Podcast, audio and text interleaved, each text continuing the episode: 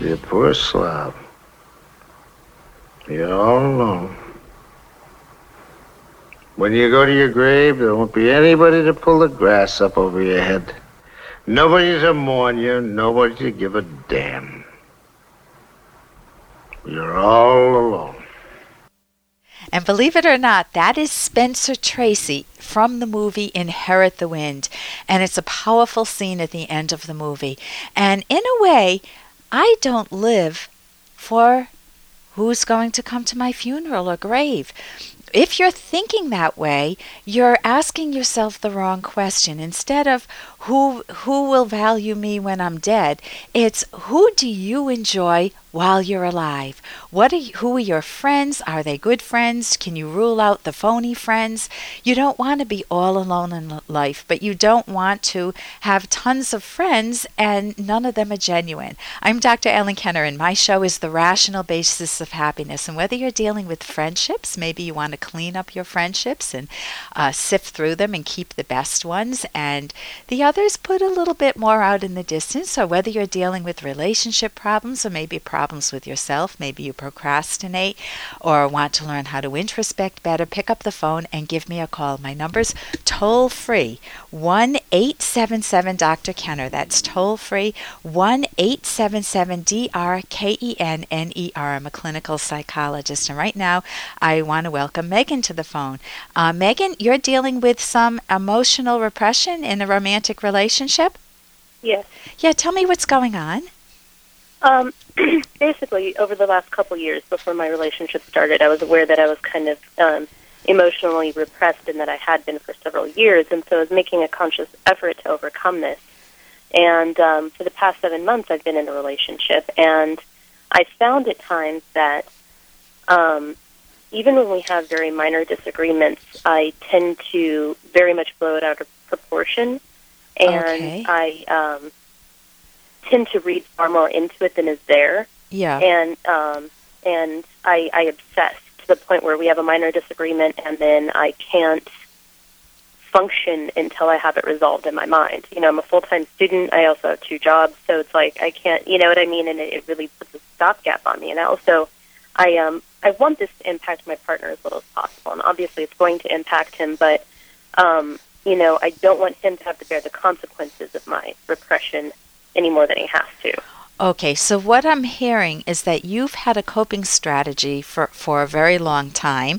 Uh, I don't know whether it was from childhood or not, uh, but of just holding things in. And when you hold things in and you don't give yourself permission to ask questions, which maybe in your family of origin you couldn't, uh, I, I know that many people in their family of origin, you know, father knows best or mother knows best, and you shut up. You keep your mouth, you keep your trap shut.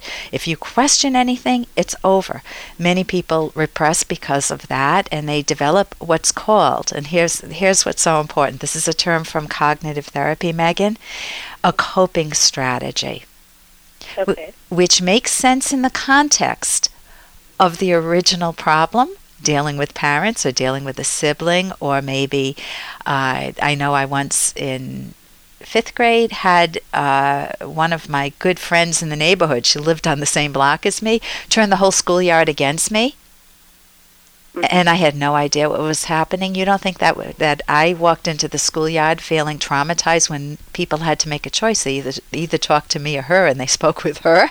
She was much more charismatic, and I developed repression. I did. I w- didn't know. I couldn't make sense of the world. So my coping strategy was just to back off.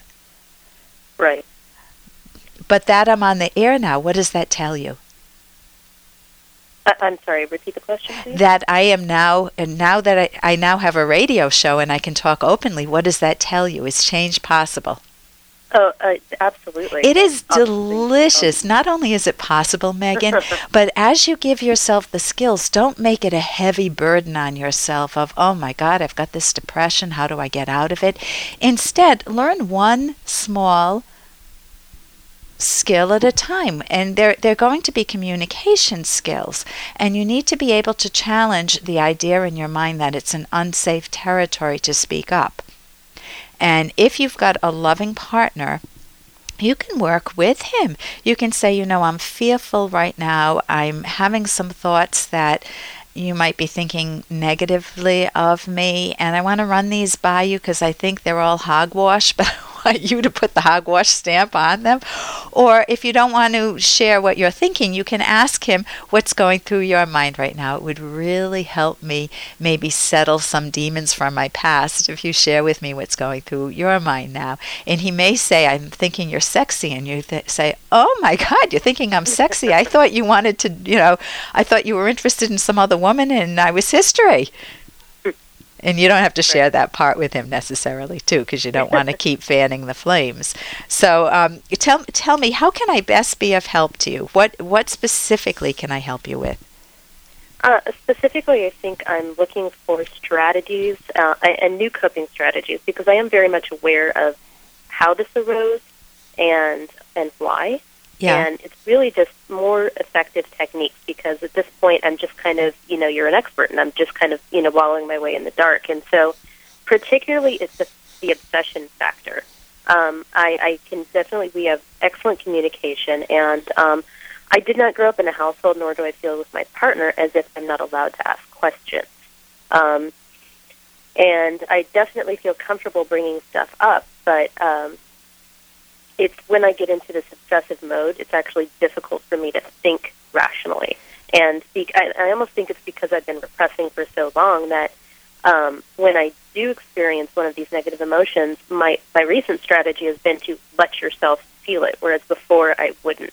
Oh. And but I think because of that, it's almost like an overblown reaction, and I don't know how to deal with it. And so, really, it's about how to curb that obsession and and not to not feel the emotion, but to kind of let it, you know, um, strategies to kind of help me get focused and reasoning. Okay. With it. So let, let me run with that. Uh, First, you're exactly right. You, it, repression means you're repressing your ability to feel. You're giving yourself a command, don't feel. It hurts too much. So, whether you're feeling loss or anger, I mean, you're talking about negative emotions, loss or anger or guilt or shame or frustration, you, you tell yourself, don't go there. And so you flatten out. Not only do you flatten out the negative emotions, but guess what else you flatten out? Yes, the positive. The positive emotions, and you become like a flat line. And if you had a flat line with your heart rate, that's death. Yes. You don't want that. You want your yes. heart to be pumping up and down and up and down. So exactly. it's not that you want your, your emotions to go up and down and up and down, but you do want them to flow. And when you let yourself express your emotion, you need to do it privately first. And on paper is best if you have that ability, or if you're driving in the car, uh, you can process your emotions. You can even have a little voice recorder if you want. Um, but you don't leave it there. You don't assume that what your subconscious uh, spits out as your emotion, you know, I'm so angry, why did he do this to me again? Blah, blah, blah, blah, blah. Or I am, here I go again, I'm a failure because I can't have emotions. You might have an emotion about repression, repressing yes. itself, which you can just get into loops on, and you want to break that one. And you say, okay, so I've had a history of repressing. Be your own best friend. Treat yourself the way you would your best friend. Yes, of course, you've had a, a little bit of repression repression going on or a while of repression and it's fun to just play with a moment of not repressing and just just have some fun with it. And you say what am i feeling? I'm feeling angry. If my anger could speak what would it say? And then if you have the luxury of being at home and have the book Mind Over Mood by Christine Padesky and Dennis Greenberger. It's on my website, drkenner.com. One of the most effective skills, you're looking for skills, is called a thought record, where you spill out your emotion but in a very logical way. There are seven columns to it, and you let the emotion rip. You let it say what all the thoughts that are underlying that emotion, called the automatic thoughts, you let that happen. And then after that, you're able to shine the light of reason on it and you stabilize your emotion, you recalibrate your emotion, and that is very helpful. So that's where I would begin, Megan, and I think that would pay off royally for you. Okay, I'll definitely look into that. Thank you. Okay, thank you so much for your call. And, thank and for your time. Okay, and I wish you some joyous emotional moments, many. Oh, okay, bye bye, Megan. When I entered my marriage, I left my true self at the door. Now I don't even know who I am anymore. My girlfriend doesn't want to make anyone mad. I never know how she truly feels, and I'm clueless when it comes to pleasing her sexually. She won't express what she likes. How many lose themselves in a romantic relationship, feeling unimportant, taken for granted? Or perhaps they lie or cheat and think their partner should forgive and forget.